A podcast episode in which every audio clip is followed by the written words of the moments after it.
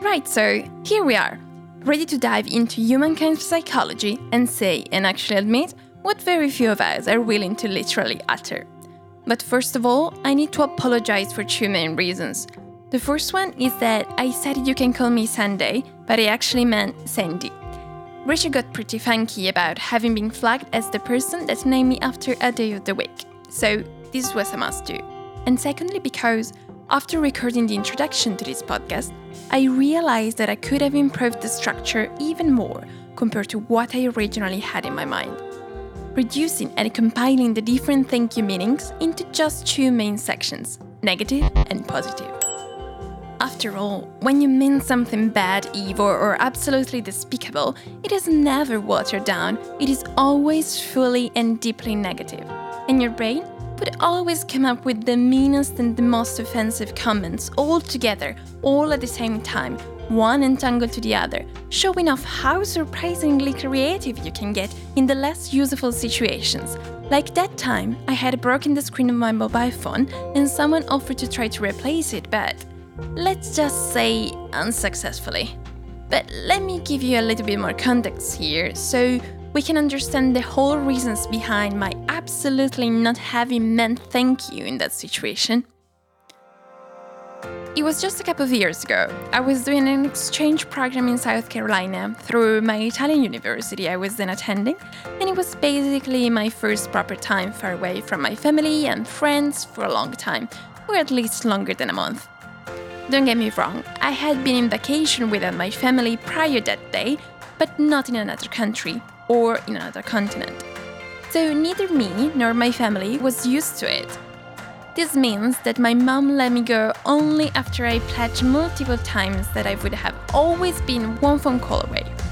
She was absolutely relying on me, having my phone always with me and ready to confirm I was okay and not in any sort of danger. I know I have repeated the word phone multiple times in the last few seconds, but there is a reason for it, which you will find out soon. And then, after a couple of days I've arrived in my new temporary home, I dropped my phone on a cobblestone's pavement and the screen broke.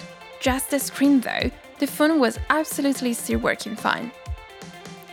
But what is even funnier is that the crack was passing exactly through the frontal camera, which was resulting in me looking like the Virgin Mary in heaven every time I was video calling someone, because of the light beams passing through it, and of course was preventing me from taking selfies, because it would have looked like as if I was constantly using a Snapchat filter, which would have been too much even for my own self at that age.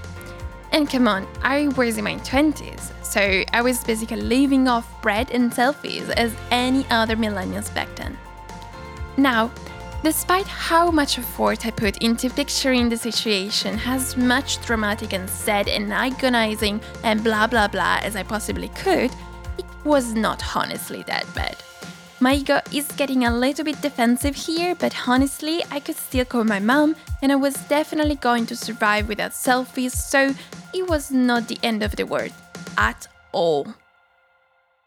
But let's take a step back.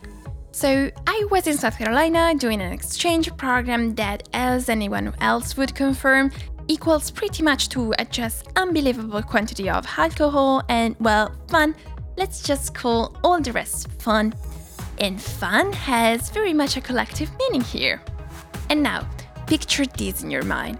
I meet this guy, nice and American, good looking but in no way my kind, sorry buddy. He was seeing someone and I was too, so that was not of anyone's concern. I know, it is pretty hard to believe, but that was just it. We go for ice cream a couple times, and that was also when I learned that the Great American Cookies have ice cream as well. Pretty deceiving name, no? Anyway, and that would have been pretty much it, if he only hadn't offered to fix my broken screen, in a leap of sudden compassion.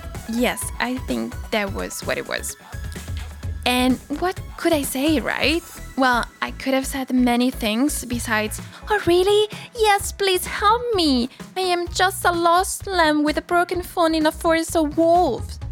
But no, I mysteriously forgot to.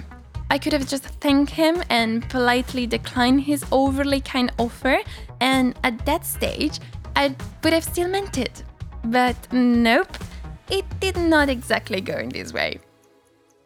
What followed happened in what seems now the fraction of a second. I buy the screen on Amazon, I get it the following day, I text my alleged friend, we arrange for a time to meet, and the endless surgical operation to my phone begins. 1.5 hours later, what was then no longer my strong self-confident boy I met a couple days ago, turns to me just to admit that he probably was not that good at that, not having been able to do it. And this only after having assured me he had done it before, and having then completely destroyed my phone. Yes, because somehow my phone did not only have a screen anymore, which for a smartphone you would be willing to admit is a pretty huge problem, but it was not even turning on.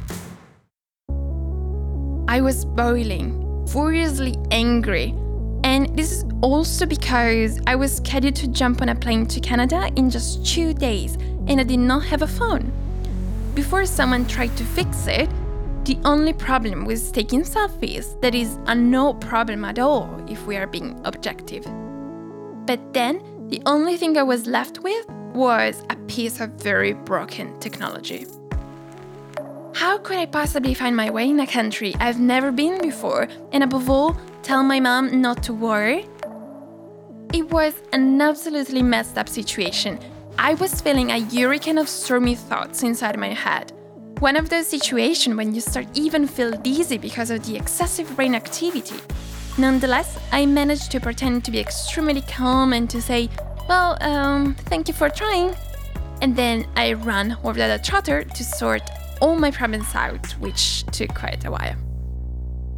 But the moral is that I could have told him so many bad things, everything that was clouding my mind.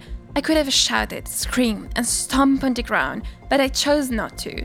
I chose politeness over honesty because I did not want him to feel bad and because, after all, he had put so much effort into it, even if in vain. Also, let's say I did tell him what I was thinking and I did make him feel bad about wrecking my phone and taking away my only chance to connect with my family, which was not actually true because I had a computer with me. My mobile phone was just the easiest and most convenient way to do it. How would that have made me feel? Certainly not good, certainly not happy or satisfied, and more importantly, it would have surely not magically solved the bad situation we were in. And how would have that made him feel? Probably bad, very bad, for having failed at something he thought he was good to, or maybe angry for my unthankfulness, or perhaps just tired after the long hours spent on my phone and desiring to shut his front door with me behind it.